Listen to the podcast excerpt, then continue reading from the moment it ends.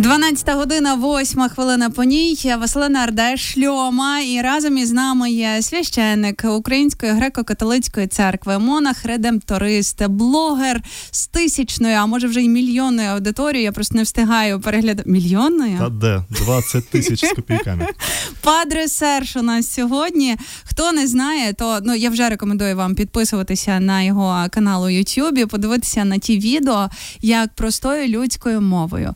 Е, священник може розмовляти зокрема з молоддю і достукатися до таких, як я, які думають, що ну, священники це ну вони десь там. Вони не можуть розмовляти про коріння, про алкоголь, пояснювати доступно, чому варто або не варто це робити. Про татуювання є відео, яке мене просто вразило. Хоча я вся у татуюваннях, але мені цікаво було подивитися, як церква на це реагує, і е, що про це пишуть у Євангелії. Про те, чи можна займатися сексом до весілля. Це теж було для мене корисним коли я готувалася. А що таке секс? А що таке секс? Падре Серж, який може знімати відео, виставляє їх впродовж там тижня, декілька. та? Щодня в Щодня. актуальний момент. Щодня, бачите, я навіть не встигаю всі переглядати і завжди на актуальну тему. Ми вітаємо вас у нашій студії. Дякую сердечно за запрошення. Скажу правильне речення. Слава Ісусу Христу! Ой, слава, слава навіки Богу! Богу. Ем, для тих, хто не знає, хто такий Падре Серж. То давайте будемо знайомитися із вами. Е, ви 10 років у Львові мешкаєте в Україні. О, 11 років в Україні. Вже 11. Так. А до того а до того в Білорусі я народився в місті Мінськ і там до 20 років мешкав. І потім вирішив якось так до монастиря піти. І очільник греко-католицької церкви в Білорусі, архімандрит Сергій Гаєк, сказав мені: ну, брат дорогий, слухай, поїдеш в Україну. Ну то я і поїхав в Україну та і залишився.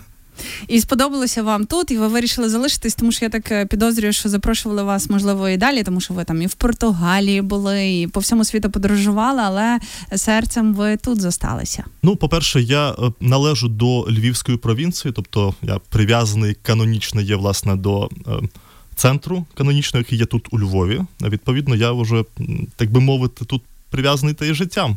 Ось Зрештою, деякі співбрати працюють у нас за кордоном, і я мав таку також можливість, але ця праця в основному є в українській міграції. Тому з Україною я вже є пов'язаний.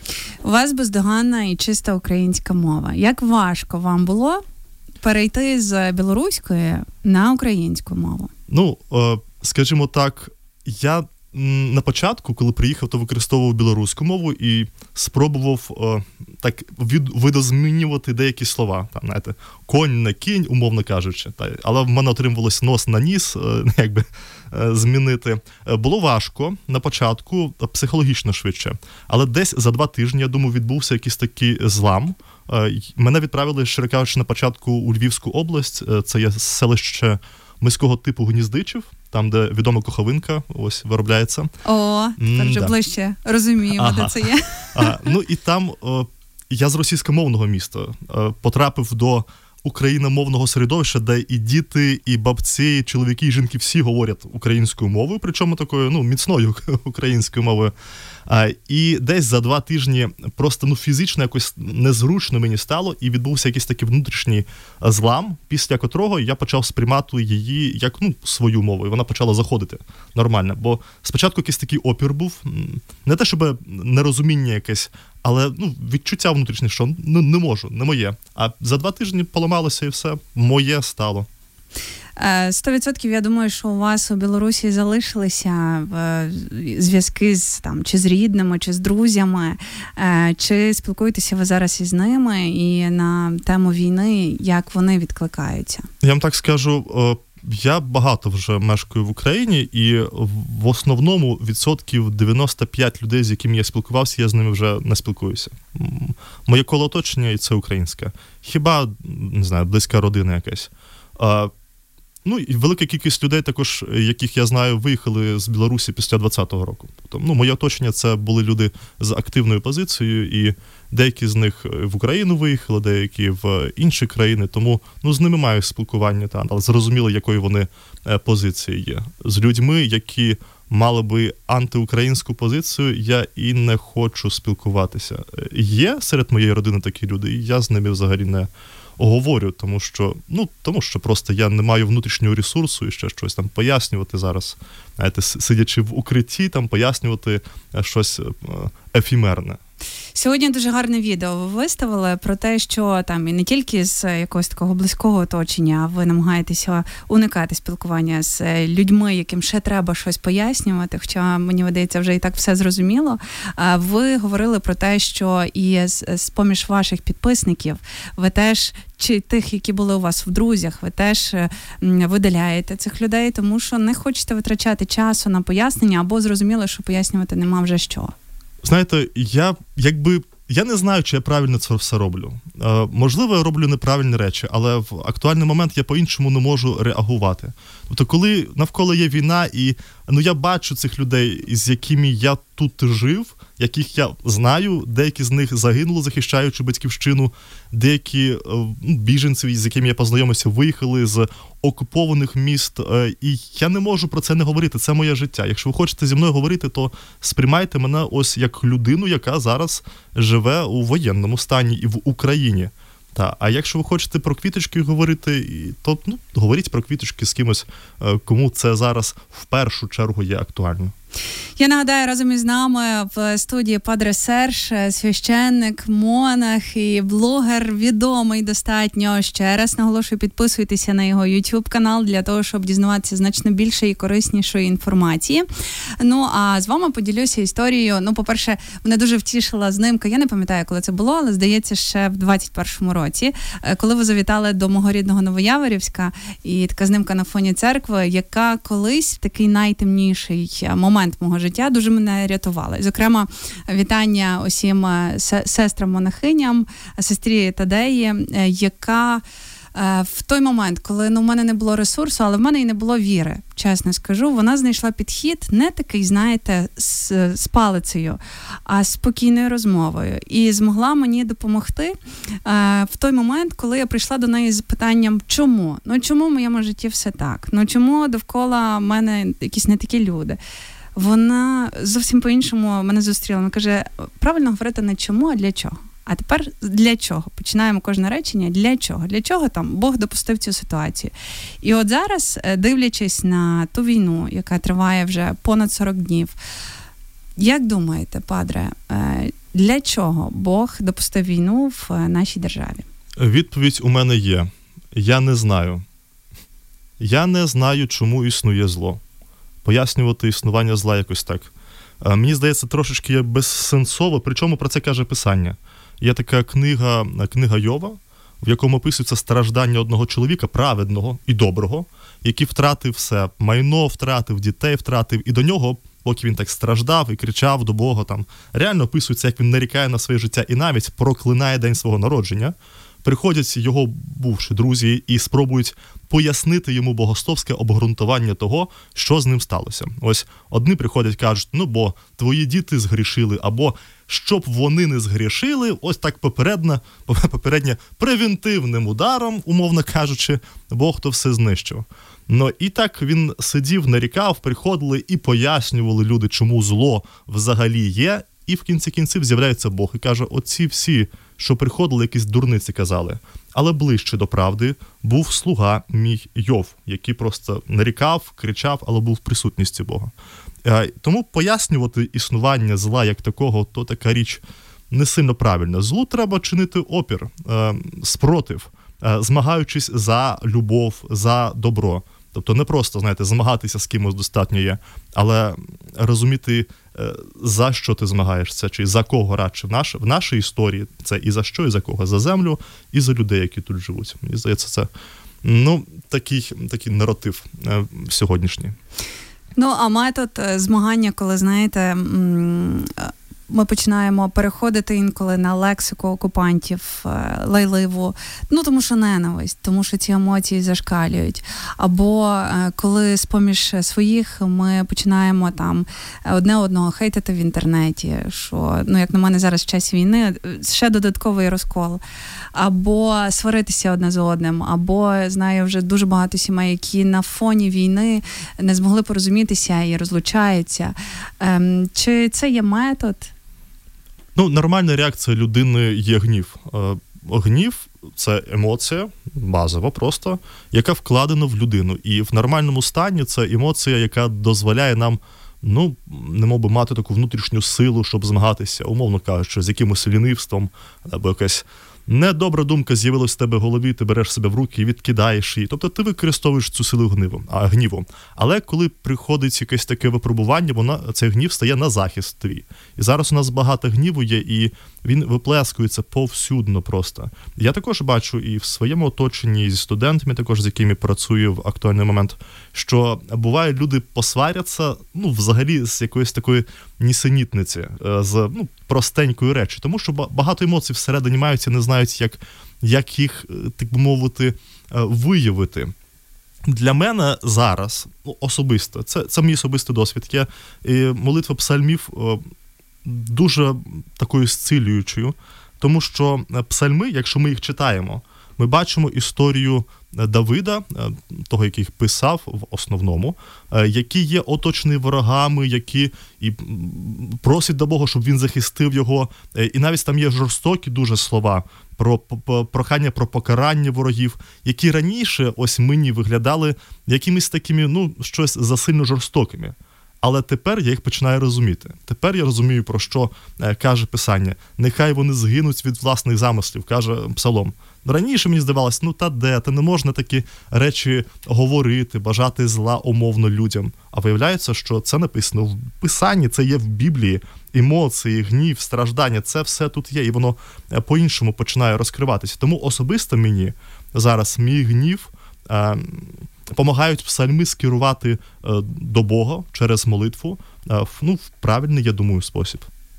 Як ще якими ще лайфхаками ви поділитеся із нашими слухачами, як можна в момент, коли ну тебе накриває оця от така негативна хвиля, і зокрема, це може бути не тільки гнів, а розпач, а страх.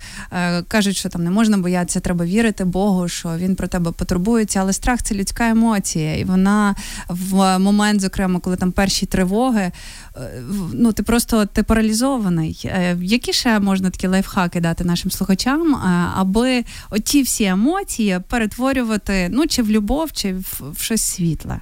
Я не знаю лайфхаку, прям такого, навіть як магічну кнопочку, на яку ти маєш натиснути. Ось історія була така. Я думаю, це другий день повномасштабного вторгнення Росії було в е, Україну, е, і була тривога зранку. І я виходив так до сховища і побачив жіночку, яку накрило повністю просто панічною атакою, і вона а, сиділа біля входу просто в колегіум і дихала а, різко, якби не, не маючи змоги вдихнути глибоко. Просто дивилася вперед і е, ну, не, не могла рухатись, просто сіла і так сиділа. Це е, вражаючи так, е, такий образ, просто який раніше бачив в фільмах. Ну, та я підійшов до неї, не те, щоб насварив, насварився на неї, але змушував її затримувати дихання, якби вдихати, видихати, але так повільно, та, бо щоб кисень сильно не розганяти. І якось так підняв її та й завів до підвалу. Так що мені здається, е, ну, принаймні треба дихати. Дихати та дихати вчасно. Ну. Бо буває так страх спирає наше дихання. І е, цікаво, я знаєте, молитва. Е, всіляке дихання нехай хвалить Господа. Та, ось Мені здається, вона в особливий спосіб зараз ну, так образно може бути. Ну, старайся молитися перед Богом бути, е, скористуйся зі стандартних можливостей. Зараз стандартних на увазі таких класичних речей, які ми робимо. Тобто, прийди до церкви, зараз велик, е, великий піст, ну хоч посповідайся. Тут дехто казав, що я причастя принесу. Щоб приніс причастя, Шльома. Треба то його, до сповіді сходити. Ви знаєте, як сиджу, е, Падре Серж, ми от спілкуємося, ну ви спілкуєтеся, я слухаю хвилин 15, я аналізую буквально всі діалоги своєї точки зору. Підкреслюю, хочу вам подякувати е, лайфхаки. Дуже таку серйозну рекомендацію пораду, яку я буду нести з вашого дозволу е, людям. Дуже гарно сказали одну річ. Всі бачили епізод. Ми з Василиною сьогодні говорили про одну жіночку, яка е, говорила е, в Криму по-русски. Вона казала, що вона не може говорити українською мовою. В неї не така будова челюсті. Ви вивчили мову, і хочу всім рекомендація, хто має таку дурну думку, що не можна вивчити українську мову. Я не можу вивчити українську мову. Я вам скажу елементарну прекрасну річ: двохтижневі курси місто гніздичів. Ось маємо, та? Жив, із російської мови переходиш, живе перевтілення. переходиш за два тижні елементарно на українську все. Падре Серж у нашому ефірі священник і блогер. Отут я дуже би хотіла зупинитися, тому що е, для чого вам ось цей інструмент? Як ви його використовуєте? І чому в, е, в один момент, здається, це був е, 21-й рік, Угу. коли ви започаткували свій ютуб канал, де ви виставляли відео, де ви спілкувалися з молоддю, і загалом е, всі вважають себе молодими, тому ваша публіка черпала такі речі, про які не завжди можна почути у церкві. Якісь такі теми ви підіймали і правильно їх доносили без цього нагнітання, що так можна, так ні. Ні, ви даєте право вибору завжди. Це ну це як на мене ваш е, такий основний почерк. І чому у вас е, збільшується кількість підписників? Для чого вам цей інструмент? Ну, розпочав я ту історію в році 2019-му, після того, як став священником. Ну, я став священником, і перший досвід, який мав, це є великодні сповіді. Тобто, мене е, якраз перед постом дали мені дозвіл на сповідь. І одразу в вір просто величезного людського страждання і проблем прийшлось зайти. Ну і потім я якось так зрозумів, що е, людям бракує простого і нормального розуміння духовності, того, що є добрим е, насправді, а е, того, що є поганим, бо дехто перенаголошує на якихось другорядних речах, не бачачи того, що є першорядним. Та для когось там страшним гріхом є, умовно кажучи, що він там е, м'ясо з'їв в піст. А, але те, що він ненавидить свого сусіду вже 15 років, це таке, от, ну, другорядне. Е, Тому мені хотілося би, по-перше, про це сказати, а по-друге, в Галичині, е, в якій я ну, формувався як священник, тут уже ніц не поробиш. е, Тут є величезна прошарка людей, які такі виховані в церкві, більш-менш і більш-менш розбираються в цій історії, і вона для них може бути цікавою. Це раз. І по-друге, мають велику кількість стереотипів щодо духовного життя, як такого релігійного. І хотілося б їх так зачепити і з ними поговорити про те, що, що є важливе, що є справжнє. І також хотілося б просто, згадуючи себе в 20-річному віці, 19-18-річному віці, промовити до себе е, такого, який ще. е, Тільки цікавився релігією, ще не хотів знати якихось глибин літургіки, але якось таких простих речей. І про це теж почав говорити. Як е, на вашу думку, дуже багато з мого оточення в е, певний період е, для себе вирішили, що так, є в мене Бог. А є окремо церква. Е, З Богом я спілкуюся вдома, я там молюся або не молюся, це вже особиста справа кожного. А церква це ну це, це структура, яка, умовно кажучи, або це, це думка, це, це не моя думка, щоб ви зараз тут не, не телефонували і щоб ви не, не сприйняли це як образу. А церква це інституція, е, яка має е, свої закони, яка теж там має певні внутрішні схеми. Для вас церква і релігія це одне і те ж. Ну, і це пов'язані речі. Та, бо, по-перше, розуміння церкви, церква це є народ Божий, який зібраний навколо Ісуса Христа. Тобто це є всі люди. Я хрещений, ти хрещена, ми всі є частиною церкви, несемо відповідальність. Та нема такого, що я живу, умовно кажучи, в Росії, наприклад, та і я нічого не знаю, то, то не я, то вони винуваті. Та. Е, Якось я беру участь в цьому жит- житті спільноти. Ну, це простий такий приклад. Та в, церкві подібна річ є. Ми беремо участь в житті спільноти, бо ми є частиною цієї спільноти. І е, несемо також відповідальність речі, які у нас е, відбуваються, таїнственні речі, вони відбуваються в спільноті. Зрештою, історія віри це історія діалогу, любові не тільки стосовно Бога, стосовно ближнього. І Господь формує коло учнів, та і що називається церква. Чи в церкві є е, проблеми? Купа, величезна кількість проблем.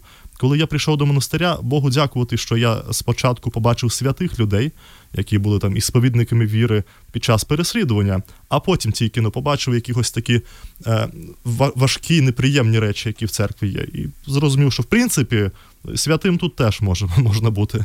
Та, можна, можна і не бути. Та, бо це є спільнота людей, які роблять свої вибори. Але це також спільнота людей, яка е, ну, вчиться, пробує змінюватися. Е, Це спільнота ну, грішних людей, так, е, але які мали би жити правильними е, такими наративами, правильними думками, законами Божими, пізнаючи Бога і ближнього, підставляючи плече одне одному. В спільноті легше з одного боку Бога пізнавати, а з іншого себе. Бо коли ти йдеш духовним шляхом. І з людиною, яка також йде духовним шляхом, вона принаймні тобі може підказати щось, що не так є в твоєму житті. Ось пам'ятаю, мені один наш отець, е, отець, скажу одразу в Новояворівськ привіт, отець Віталій Назар це був.